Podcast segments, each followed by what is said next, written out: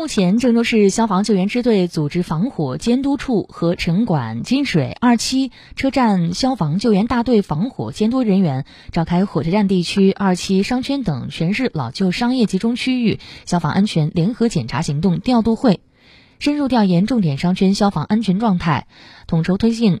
隐患整改，切实提升管控水平。郑州市消防救援支队副支队长刘凯表示，这次集中联合检查行动，联合商务、公安及基层防控力量，集中对重点区域开展安全检查，查看消防车通道、建筑消防设施、疏散通道、餐饮娱乐等重点部位及单位的消防管理情况，督促整改占用疏散通道、损坏消防设施、违规设置员工宿舍、违规用电用气等违法行为以及隐患问题。指导帮扶单位提升消防安全管理。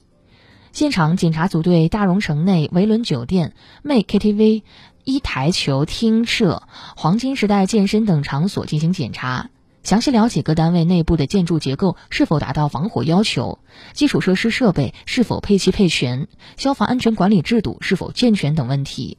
并对商场微型消防站人员的拉动能力进行了现场检验。对存在的问题提出了整改意见和措施。